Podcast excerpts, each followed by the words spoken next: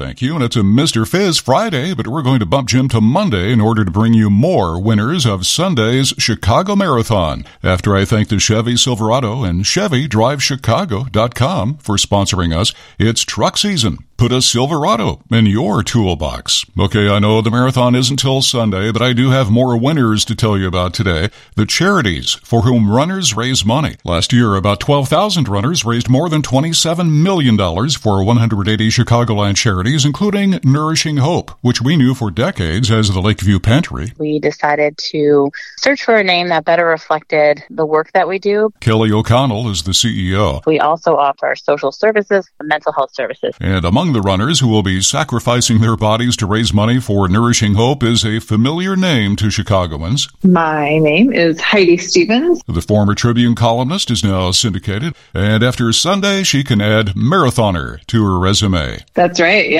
first one. The longest I ever ran before this was a 10K. She's been training with others who are running to raise money for Nourishing Hope.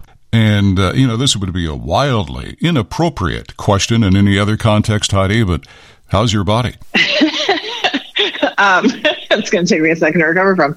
Uh, my body is good. I have had a nagging back issue, but I'm feeling good, feeling strong. Uh, good to hear. And here's a question marathoners get asked all the time 26 miles? Why? You know, it's something I've always held out there as like a wouldn't it be nice if?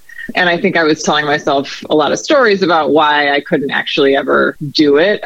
I have a history of some heart issues. I sort of thought running a marathon was just off the table for me, but um, it turns out it wasn't. You know, my cardiologist cleared me, and, and here I am doing it. Heidi Stevens running for Nourishing Hope, which you can always donate to and volunteer for. Here's Kellie O'Connell again. If anyone is interested, they can go to Nourishing Hope Chi, so C-H-I dot O-R-G. And good luck to Heidi and everybody who's running on Sunday. From the farm to your belly, today's National Noodle Day. I'm Steve Alexander. That's the business of food and good on 720 WGN.